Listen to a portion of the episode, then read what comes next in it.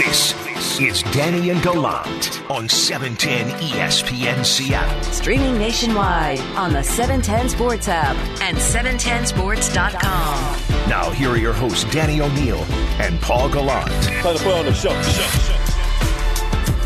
There's a lot riding on this seven game homestand for the Seattle Mariners. Four games against the Oakland A's, starting with tonight. You're going to hear the first pitch at 710, right here on 710 ESPN Seattle. Pregame show starts at 6. Then you've got three games against the, Astros, who are they're the best hitting team in baseball, and they they lead your division. There's a lot at stake in if you don't have a winning record in this. You got to make up ground on one of these two teams. You do. What do they have to gain though? Like what sort of statement could they make? They're six games above 500. They've played really good baseball. They're they're in their second month, third month of being a really good baseball team, and for the past month, maybe going on like month and two weeks, they've been great. Like they've they've been they've been playing playoff caliber. The kind of baseball they're twenty and ten since June thirteenth. That's that's the kind of baseball that gets you in the playoffs. If we're being realistic, though, anything that they prove probably over the next seven days is nothing more than symbolic because there are so many more series against Houston and against Oakland. You know, it would be great if they're able to somehow take four or five games, and if they do, you should be excited because maybe that means that there's a little extra incentive at the top of the food chain in the Mariners organization to greenlight something that maybe makes it seem as if, hey, like we're actually in this right now. In fact, we have a chance of making the playoffs this season. Talking about it from the Mariners' perspective, so. I, I, would say that probably the next seven games it's it's more symbolic than anything, but that doesn't mean that you you would dismiss it entirely. It's about hey, we are a team that you cannot ignore in the American League West, and you know who they've played of late. They had a nice series against the White Sox. They had a nice series against the Rays. Like they have shown that they are competitive, but these are the big boys, right? I mean, these are the teams that you really care about stacking up against, not just this year, but in years to come. You got to walk down one of these two teams. Mm-hmm. If, if you're if you're going to make the playoffs, you're you're going to have to catch one of these two teams. There's ten teams in the American League that have have a winning record. 10, I don't wow. know. Yeah, you're right. I I don't I don't know if this is a series or a week that is going to change sort of the decision making process when it comes to who to add. I, I don't think it should. The Mariners' goal, like the the measurement of success, is not going to be whether the Mariners make the playoffs this year. Like the measurement of success is going to be are they a contending are are they are they contending for a playoff spot or getting into the playoffs next year? Are they capable of winning a, a division championship in 2023 or 2024? Those are those are the metrics. We're we're now we're now looking. Are they a little bit either ahead? Are they getting how quick can they get there? And maybe they can. Maybe they, they have they have shown improvement and you've gotten some things that that you could not have expected. Luis Torrens, you not have expected that dude to have 11 home runs. Mitch Haniger, I think I, the idea that he's their best player isn't surprising, but it certainly wasn't a given. He hadn't played in a year right. and a half. Like you've got you've gotten this was a team a lot of people thought was going to lose 90 games. It's not going to lose 90 games, and in fact, it it might have an outside chance of winning 90 games. I still think that that's a little bit high. I agree, but, but... The, all all of those things, and I don't know if the next week is going to change their decision making process. But I want to see them add. I want to see them add a starting pitcher. I want to see them add a right handed bat. I want to see them add. Their timeline is, I think, going according to plan right now, and that's good. And and honestly, a couple of months ago, remember when they got just murdered by San Diego? Mm-hmm. It did not look that like was that. low point of the season. It looked like the bottom was falling out. Injuries, injuries were stacking up. Marco Gonzalez was hurt. It looked yeah. like the bottom was falling out. And Scott Servais deserves a lot of credit for riding the ship, for getting everybody together and saying, "Hey, look, we got to take care of business here." They have told us for the last couple of seasons that competition, being in contention, all those things that you have been waiting for from this team are right around the corner. And it does feel like you know, we talk about light at the end of the tunnel, and obviously we're a lot further through the season right now. And there's still plenty of season to go, and there's a chance that things do hit the fan, but you see where they are going. The path seems like it is definitively heading towards some type of success. What extent of success? Who knows? But what you've seen thus far this year is really promising, and, and I think you can actually start talking about how next season is a season where it's playoffs are the expectation. You know, uh, being one of the top five or six teams in the American League at the end of the season and being in that race, that that now actually feels like it's a reasonable ask for next season, and and that's really cool. And this couple of games ahead is going to tell you whether or not maybe they're even further ahead of schedule than that. How many of these games, if the playoffs are a reasonable goal, how many of these games do they have to win? Five is going to make me feel great. Four is going to not really change my opinion anyway or the other, and same with three, but I would feel good about four and three. I'd be like, yeah, that's kind of what I expected. If they lose six of them, I will be like, okay, well, there's there's your reality check. And I felt like you had a bit of one against the New York Yankees. This would be another one. Uh, but I do, you know, I'm just, I guess I'm if you had to predict what's it going to be right now, let's let's let's just write it down. Uh, little uh, weekly time capsule. How many? I wins? think they're going to. Go, I think they're going to go four and three. I think Woo! they're going to win three against Oakland, and I think that they'll they'll win one of the three against against Houston. I think they're going to go four and three.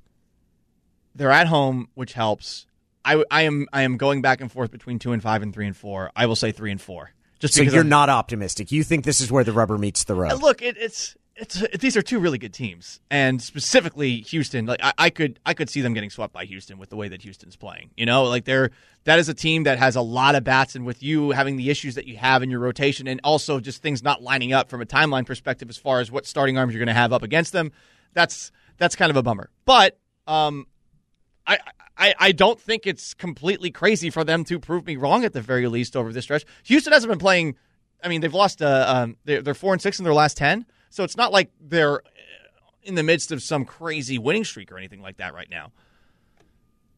We talked about the Mariners schedule and sort of their still eyes on their their team two or three years from now. What did we learn about the Seattle Kraken schedule? Mm. Because their expansion draft happened yesterday, and national headlines more notable for who they didn't take and what they didn't do than what they did. More notable for the guys they didn't pick, that they did not pick Carey Price, who is the Montreal Canadiens goalie, who has a $10 million salary and a question about his hips. More notable for players that they, they, they steered away. They kept themselves flexible when it comes to their salary cap space. They're defenseman heavy. They did not pull off the number of trades that the Las Vegas Knights did. And Ron Francis said afterward that, hey, teams weren't willing to make the same mistake they did when when the basically the Knights were bribed with draft picks not to choose certain unprotected players that they weren't. We talked to a guest, Frank uh, Paul Seravalli, who said, "Well, you know what." Some of that might have been the asking price of the Seattle Kraken. Like they might, they maybe should have come off of their asking price. And as for what do we learn about their timetable, their schedule? Are they expecting to compete right away? No, they're not. And look, it's unrealistic to expect any expansion team to compete. The, the, the, Vegas Golden Knights are such a cool story in what they were able to do. But I mean, isn't that the complete anomaly as far as contention immediately? And I remember if you go back to you know the NFL in 1995, the Carolina Panthers were seven and nine, and the next season the Jaguars uh, they end up with that upset of the Denver Broncos, and they're in, in the AFC Championship game. But for this, I mean, th- those were things that you don't really expect. I mean, go back to the last expansion team in the NHL, the Atlanta Thrashers. They stunk and they never got good. And there's a reason that they're now in Winnipeg, uh, or I, I, I think they moved to Winnipeg. So like, there's there's a really high bar that you have to clear. And what you've seen thus far, hey, they've gotten some good defenders. They got a goalie who's got some upside in um, Driedger, but you got no forwards who can score at this point in time. And when I'm looking at what the best plan perhaps is for a team like the Kraken, and I was doing a little reading online, and I'm putting a little bit of a tinfoil hat on at this point in time right now, but is it really the craziest idea to think that the Kraken are setting themselves this year to have as much cap space as possible to aggressively attack free agency next year when the salary cap is going to shrink, as we talked about earlier with um, Frank, and then on top of that, there's this guy that is going to be likely the first pick in the NHL draft in 2022, Shane Wright, who is getting a lot of buzz.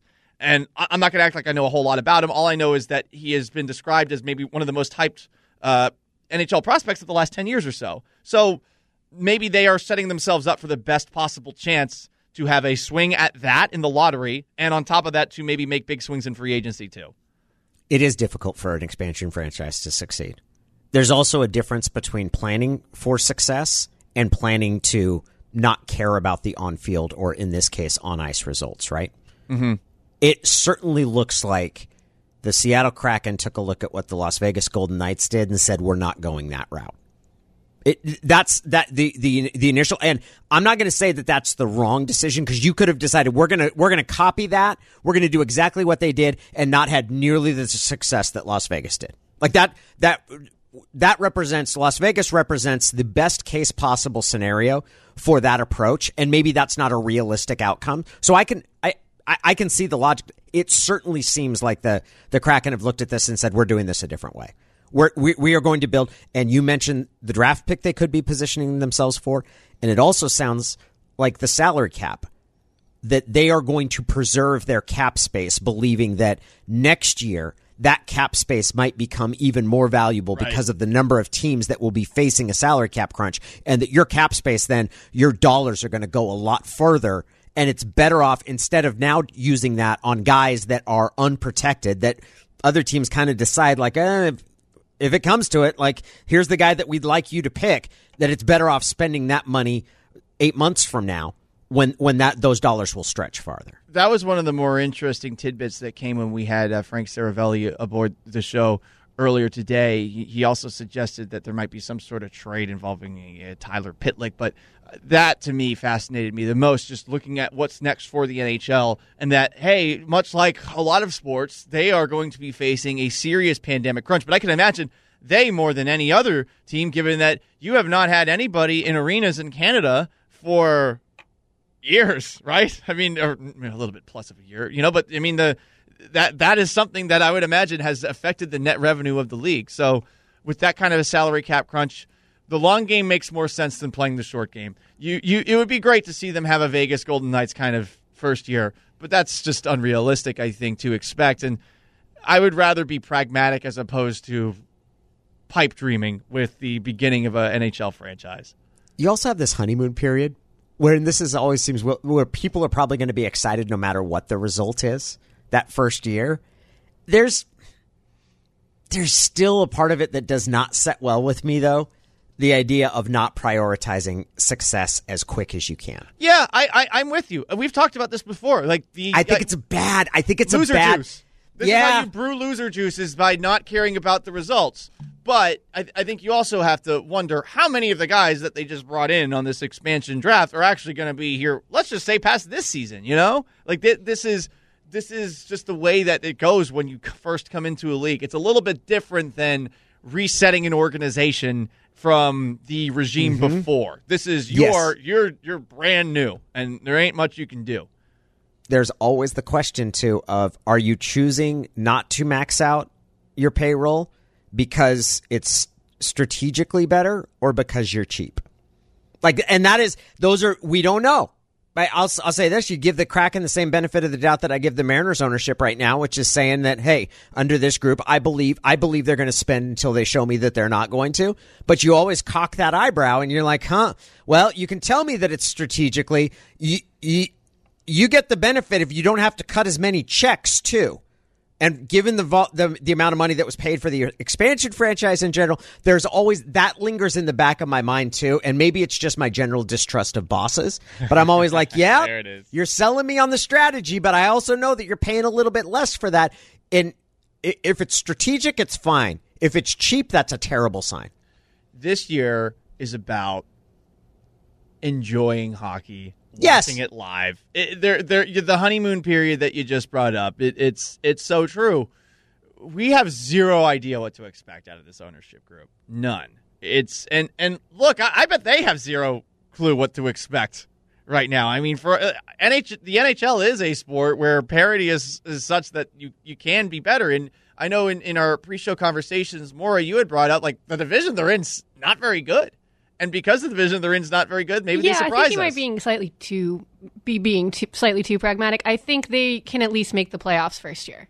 Yeah, I don't think they'll go as far as the Golden Knights, but they're in the Pacific Division. It's pretty weak right now. I think Edmonton and Las Vegas will be their main competition. Yeah, it's not. It's not like Seattle is the Vancouver Canucks who've never won a, a Stanley Cup. Like it's not. It's not like Seattle is some sort. Like they should be able to compete right off the top. It is Danny and Gallant. It's time for us to go around the NFL. It's time to go around the NFL. The bottom line on the biggest stories in the NFL every morning at 9:15 with Danny and Gallant. Today's an exceptional day. By the way, really like that Danny's taking some shots at the Canucks. Let's take some shots at the Calgary Flames as well, not welcoming us into the NHL. Oh, I'm Calgary. I'm so north. I'm in a co- I'm in a I'm in a province that nobody knows about. As I continue to dump on cities I've never been to. Although I think Calgary's we connected totally there. fine, isn't it? Uh, I've heard it's like Canada's Houston. That's good. I like Houston. I like Houston too, but it's like a it's like an oil place where that's Yeah. where- and and they have a saddle. The the Calgary Flames play in the saddle. Their arena Correct. looks cool. Fun facts about Calgary, but I still wish bad energy on them Flames. Yeah, Anywho. we- let's get some rivalries going here. Yeah, ignite them. What's going on, Maura? All right, uh, Tom Brady still things still haven't quieted down as far as his comments about the team that passed him up and that you're going to stick with that bleep bleep. Um, he was asked about it again on Sirius Radio, radio with Jim Gray in a town hall, and he still won't name them, but he elaborated a little bit more. So they know who they are. I mean, they know that the teams. You think know, they know? Yeah, the teams know who the, who we're probably interested and. Yeah, I mean it's fine. I mean everyone's got a choice to choose. You know, I think what you realize is that there's not as many smart people as you think. You know, I- it's just the reality. I think it's some, it- it'd be a no-brainer if you said, you know, hey, you got a chance to get uh, Wayne Gretzky on your team, or you get a chance to have Michael Jordan on your team. Oh, we don't need him. You know, no thanks. We're we're good. You know, I my mind, I'm kind of thinking, okay, well, let me go, let me go show those teams what they're missing, and at the same time, let me go prove to the team that did bet on me and the team that really showed that they really wanted me and committed to me that I'm not going to let them down. So, Did he? He just said that he's Wayne Gretzky. He's Michael Jordan. well, right? he is. So, I mean, no, Yeah, no denying that. but he but saying it and being it are two different things. Eh, he's won more Saying titles it than and being it are two different things. I'll say this: I think Tom's a little more entertaining recently. Oh, I no enjoy, doubt. He's- I enjoy. I enjoy this Tom more. I like I unfiltered enjoy. I enjoy post post New England Tom a lot. More. but Patriot way. yeah, You heard Patriot Way Tom at the very beginning when when asked about the MF or quarterback. Oh, he they they know who they are. He didn't even say it's it's specifically a he Tom. It's not a they. This isn't about the teams. This is about the you're sticking with that quarterback there. That's what we all want to know. Who is the Garoppolo, quarterback that right? you think's terrible? it's Garoppolo. Eh, I don't. It's Garoppolo. I don't know. I think it's Derek Carr. I think it's Derek Carr. Tom Brady was not going to go play for Jon Gruden. Yeah, No, ch- zero, zero chance. But he also said in that interview that that team he probably wasn't going to go to them in the first place anyway. Where with San Francisco, like I think he would have gone there. But there's also I I don't think Brady would publicly slam Garoppolo because they have the same agent. Like I I, Well- I I don't think that they dislike each other in the way that some have portrayed it. I think he disliked the idea that there was somebody else competing with him more so than he dislikes Garoppolo. Didn't Tom? Didn't Tom cut Jimmy off from working with the snake oil salesman? What's that dude's name? uh, Alex Guerrero? Yeah, TB12 avocado ice cream. Cut the ends off your bananas to get rid of the seeds, guy. I think that's more about the whole com- competition side of Tom. And I mean, there are some pretty. I don't want him to get my witch doctor working with him. I was listening to uh, a, a podcast a while ago where Ryan Russillo had a former Patriots beat writer on, and I guess like there was a time where Tom Brady was asking Drew Bledsoe's driver like all the, about all the things that Drew Bledsoe did, and this is when Bledsoe was still the starting quarterback in a sort of like Littlefinger esque way to like I guess maybe get a little bit of insight on what he can do and how to be a leader and stuff like that. I just think he's psychopathic when it comes to all forms of competition, and the mere existence of somebody else that's in his same realm offends him, which is an interesting way to go through life, that's for sure. All right. Well, you mentioned Derek Carr as a possible candidate for Brady's comments. He's, he's in our next story here.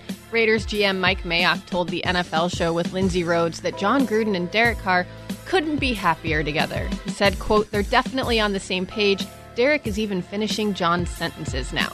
It's like a corny marriage. It's really funny. I am shocked that Derek Carr is still the Raiders quarterback. Of all the different things that have happened over the course of it's three years now that he's lasted under Gruden, chews through veteran quarterbacks. Yeah. and if you tell me that he survives the first year because they're rebuilding, it's three years that he's lasted.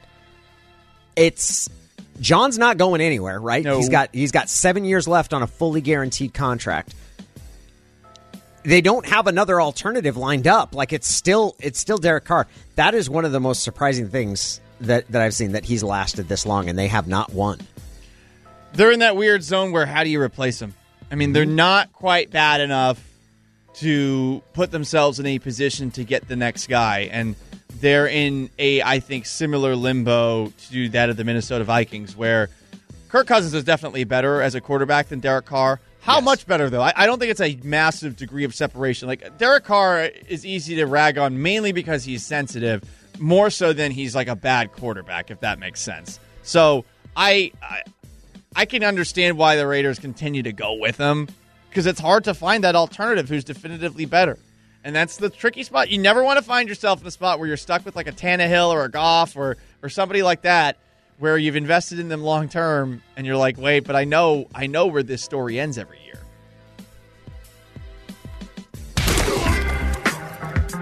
All right. Former Rams great Eric Dickerson is all in on the team bringing back Todd Gurley now that Cam Akers is hurt. He told TMZ, quote, that's a no-brainer.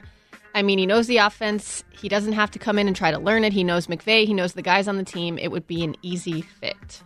Do you guys agree with that? They should bring Todd Gurley back? No, I figured. it doesn't. It doesn't work, right? It's Like, it- over. this, yeah, He's not It's what- going to save them anymore. Right. It's this is you have to work with what you have, but Gurley is not the guy that's going to fix it. And if I'm Gurley too, I don't know if I'd want to come back. yeah. Didn't they? Didn't they not pay him? Right. There were some there Like- were some issues on that too. Right, that they didn't. They didn't give him the money when it was due, and then they're like, "We're taking care of it" because he and Clay Matthews. Um, it's one thing when you have an injury midseason and you're like, "We need to hire somebody to play on Sunday," and we've got five days, and you go back to Marshawn Lynch like Seattle did. But if you've got time to have a training camp, like there's no reason, no reason. It's not. It's not going to work. It doesn't work the second time around. That that would be that would be great for Seattle if they did it because Todd Gurley's cooked. Cooked. It's over. That's not the way to go. Honestly, if I'm if I'm LA, I'm trading for somebody. I think that's the move. Oh, really? Yeah. I think you just get someone off the street. Eh, I, I, I don't know. I don't know about that one. I mean, Cam Akers. Hey, how about Rashad Penny? Are they interested in Rashad Penny? First round pick for, for former first round pick Rashad Penny? Come on, L.A. Who says no? Honestly, honest question. What would be what would be the lowest pick you would accept in a, in a trade for Penny? The lowest pick, Yep. six. You'd mean- give him up for a six round pick. I Yeah. don't think I'd trade him for less than a fourth. Man, he's And I'm not even sure if I do fourth because he's a former first round pick. There is some value in that. And if he's healthy, and this would be the lowest point of his, what's the lowest pick you would take ex- in exchange for Rashad Penny? Because I do think he has some value. It's Danny and Gallant. We found out firsthand what Deion Sanders wants to be called. There's no chance I would ever call him that. We'll explain next.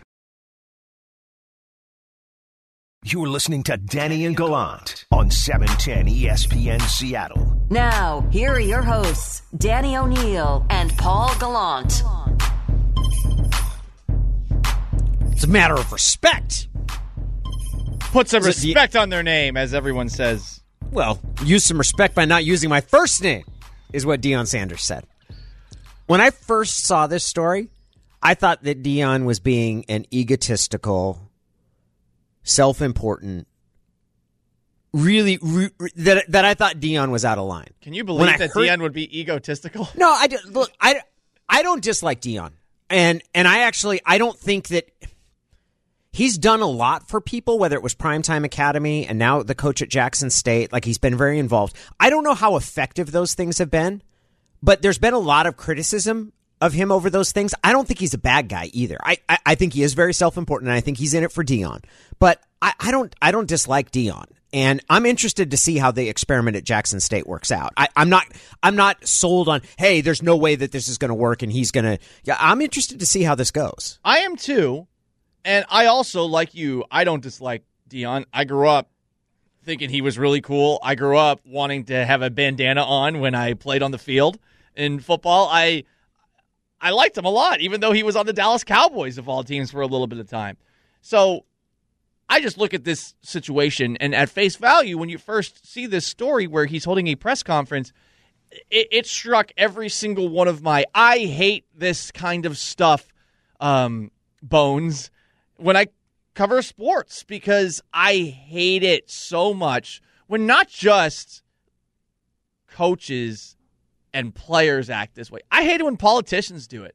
I think the idea of being referred to by a title instead of by your first name is just so decidedly un American. This is what the British do. This is what people that believe in earlships and baronies want. You know, like, oh, I'm the Lord of Winchestershire, Stonville. You know, like I I hate it when I see guys force others to acknowledge them by their title. Like I, I had a teacher in English in 11th grade, uh, uh, 12th grade, who wanted everyone, you know, he, he, was a doctor, and I just hated that we had to call him a doctor. You're not a you're not a doctor doctor. You're just a doctor in when it comes to literature. Okay, okay. Paul doesn't like titles. I don't. Thank you. I thought I thought that the reporter was out of line when I finally heard the clip. Here is, and the reporter is Nick Suss. Nick Suss from from the Mississippi Clarion Ledger. Here is here is the exchange in which Deion tried to explain he didn't want to be called Deion and what happened.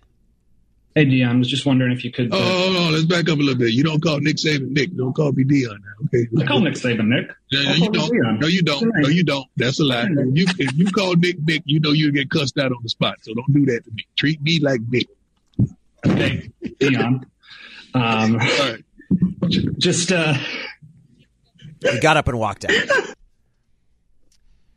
I, I, I don't I don't think Deion's wrong. I think the reporter was out of line. Not not the first time.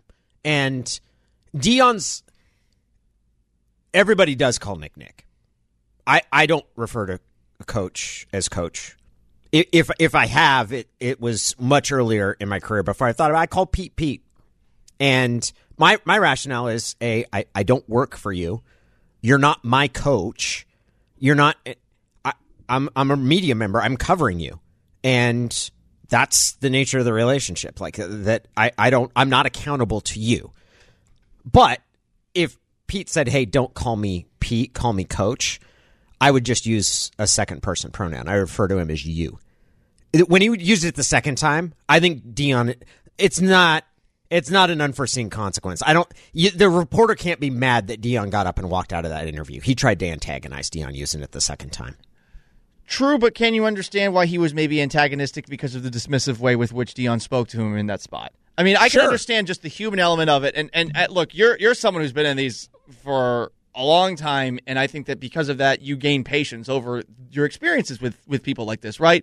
And he probably shouldn't have handled it the way that he did. I'm not I'm not making excuses for it because I, I think you're right. He definitely it was sort of like when uh, um, Jim Rome was with uh, on with uh, uh, was it who who which quarterback? Jim Everett. Jim Everett. And he kept right. calling him Chris. Right, and then at I the mean, very that end, was that was like definitely too, antagonistic and sexist too. You're right, but this situation was okay. Like, yeah, I'm I'm not going to call you this, and you were kind of treating me mansplaining me as, as if this is how everybody talks to Nick Saban when you're just factually wrong.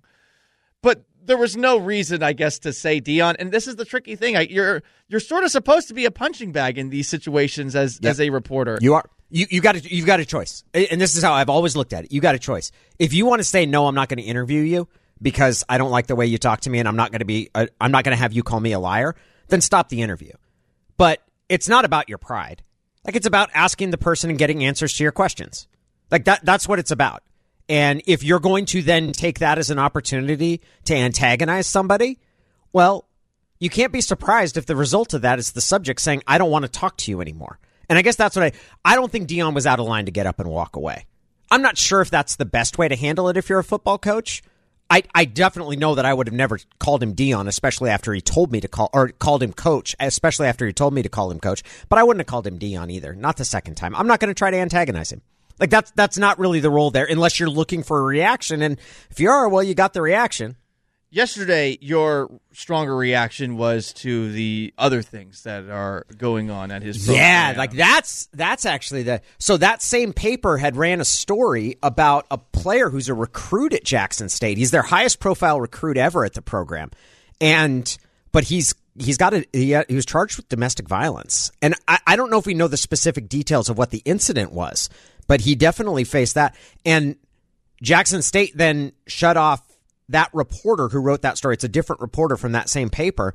Shut off his access so he couldn't ask players or coaches questions at the media day, and that was that's a much bigger deal. The other thing is just a weird thing of manners.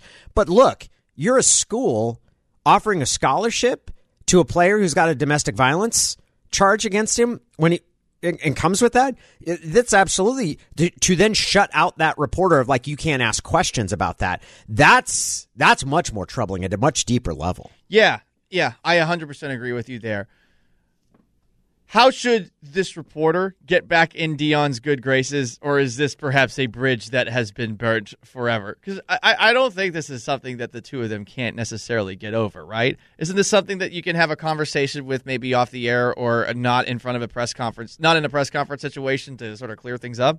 The reporter owes Deion an apology for for referring to him as Deion oh the second time. That's Yeah, and you can That's so say dumb, you, you you can say you can say, hey, I just want to be clear. I didn't address you any differently than I address other football coaches.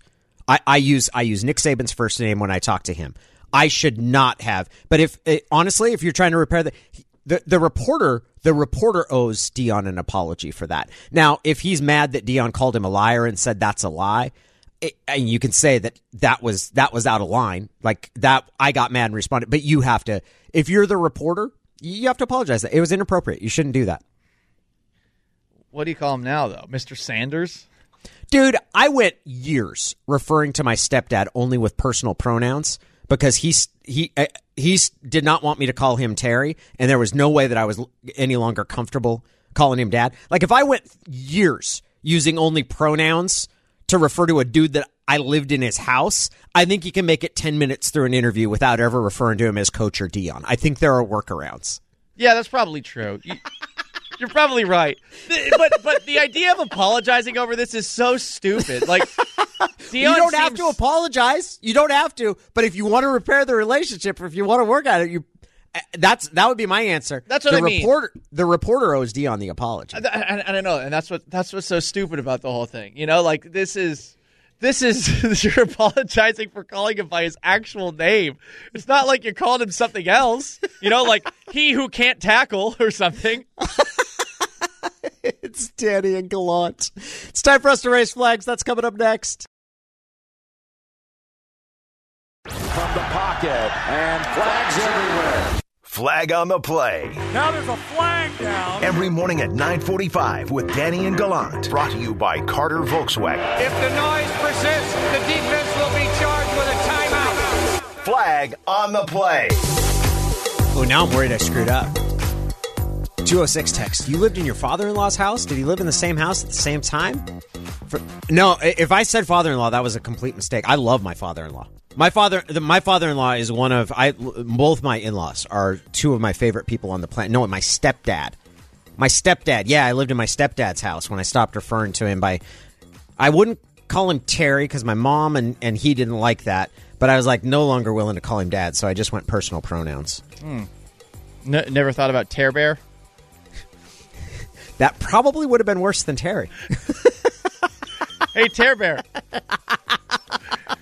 that would have definitely antagonized him just a little bit. I my, my dad's name Gary, and every now and then I've I've called him the Gare Bear, and but I don't generally do it like when I'm addressing him one on one because I I feel guilty doing it. The Catholic Yeah, but it drops in. Yeah, but you you've got a good relationship with him. I do. I have a good rela- really good relationship with my father. Yes. Uh we got flags. Maura, do you want to start off? Let's get us out of this hateful place that I've put us in. We're talking about stepfathers and and my difficulties in showing proper Yeah. respect and decorum. Shout out to my stepdad Scott. He's also the man. Uh, sure, I'll get us started. I want to raise a flag for Marshawn Lynch, of course, because it's just always good to see him, and I enjoyed him making this pick for the Seattle Kraken yesterday. The Seattle Kraken select from the Nashville Predators. Marshawn, take it away.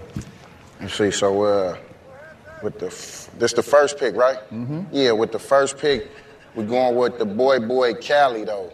You know what I'm talking about? Yup, Calle Järnkrok. Calle Järnkrok. That's the most polite way you could ask to pronounce someone's name without asking to pronounce someone's name. I think Bravo, he should just be referred to as the Boy Boy Cali from now on. That should be like The boy boy Cali. his introduction every game. I'm with I it. could listen to Marshawn Lynch read a phone book. I would sit there just and uh, I would laugh at each and every one. I, And everything he does is funny to me. When he had the scientist on, the guy that was messing around with liquid nitrogen, He called him. Oh, I thought you meant Dr. Fauci. He called him Dr. Fauci. D- Dr. Fauci was good. Nobody was like, scientist, scientist, there's a lot of things you can freeze, but the J's ain't one. And he was like, oh, I'm sorry. He just kept calling him scientist guy. no, I'm just playing with you. That's when he had his Facebook show. I love Marshawn. Same man. Can't get enough Uh, of him. I want to, I want to, I'm going to throw a challenge flag. I'm going to throw a challenge flag to Seattle. Throw a, a challenge flag to Mariner fans. You got a big series that's starting tonight down there at T-Mobile Park. You got four games against the Oak- Oakland Athletics, and then there's three games against the Houston Astros. This this team has played its way, like this team has played its way into support, and it should be. This is a big moment. It should be a real big excitement that's pulsing through. You've got your your top four starting pitchers, which hmm, maybe your only four starting pitchers right now Yes. lined up to go in this Oakland series. But let's go. Let's go. The, the seating capacities, there's no, there's no limits on it. We're coming back to life in the city. Let's go. The weather's great. Yes. The team is good.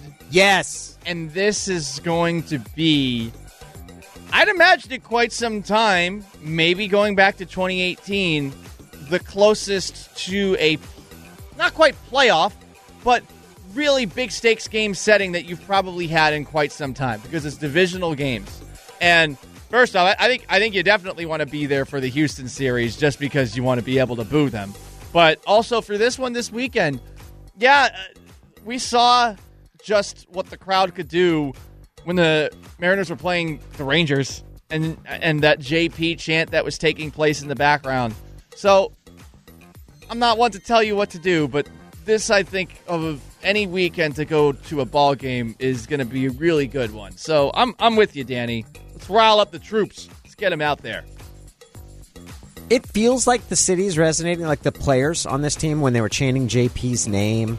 The excitement, the enthusiasm. I think Logan Gilbert is somebody. You say Kikuchi, like people getting behind and identifying with this team. I, and I, I think that the team is appreciated. Rally Kid, Rally Kid at the last series, that was extremely exciting. Like I think that there's some signs of that. And when you get a connection between team and city, team and crowd, like it's it's it's something that's truly special. Winning is the secret. Uh, and it's not even a secret. Winning is what generates crowds. But there are times when a, when a specific team connects and resonates with the city, and I think you can see the seeds of that happening here. I think you can see the seeds of it. They show up, they play hard, and while they do not have the most talent as of now, yeah, I, they are worthy of your respect. Where's your flag going today, Paul? I just found this out, and I guess this is just the way things go. Maybe I shouldn't even fault him, but I found out that Suns in Four guy was signing autographs for people and Oh, selling no. them. Yeah. Oh. And it started when the Suns were up two games to none in the NBA Finals. There's actually a post on Instagram that is still up, and it got about 30,000 likes or so. But link in bio, Suns in four, and he's got basketballs, he's got jerseys. You know what? I suppose if you're going to have 15 minutes of fame, cash in No. on them the best you can. You can't you can't do autographs. But you're right. You, I, I, you can't do autographs. He's Sell an action for figure. his autograph. Yeah. It- it- well, the flag I never more never, have. never underestimate the stupidity of the American public. That- But you exactly. can't- But you can't like that's that's not you can't sign autographs. From an entrepreneurship standpoint, Sell an action figure. I Sell a hate. T-shirt. well, the Don't- action figure is going to cost a lot to produce, isn't it? So that's going to be fine. difficult. But make the, make make the investment. Don't sell autographs. my flag is more so on someone who would buy this. I mean, oh, I think it's on Suns in Four guy too, though. Like you, you have to have a pretty diluted sense of self to decide that your autograph is worth it. he got you got thirty thousand likes on this post for what it's worth. I mean, th- there, there clearly is an appetite and was an appetite for Suns in Four Guy. I actually thought about buying a T-shirt for of Suns in Four Guy. I thought about it, but then I thought to myself, this is only going to be relevant for what, like five weeks. And by the time I get the shirt, is it even going to be worth wearing anymore? So I didn't get one. I, I just think that if you're going to buy an autograph from some random dude who got in a fight in, in, in the stands with a weirdo, like that's that's something it's a else. Pretty awesome fight. You know what would be worthwhile? I could see buying buying an NFT, a non fungible Uh, token. Those those boggle my mind. You can I, download I it off could the see internet. buying. I could see buying an NFT of Suns in Four Guy. Like I could see, like I've got the one authenticated uh, example of him holding holding a guy's jersey and clobbering him in the face while he's taunting his friend. Like that. That I could see. That's pretty awesome. Buying an autograph or signing an autograph as a Suns in Four Guy. That's that's that's indefensible. NFTs make no sense to me. None. It's. I think it's a stupid purchase, and I hope that anyone bu- who buys one, I hope you lose all your money. I think you're an Why idiot. is it any dumber than baseball cards? I, I I don't get baseball cards either.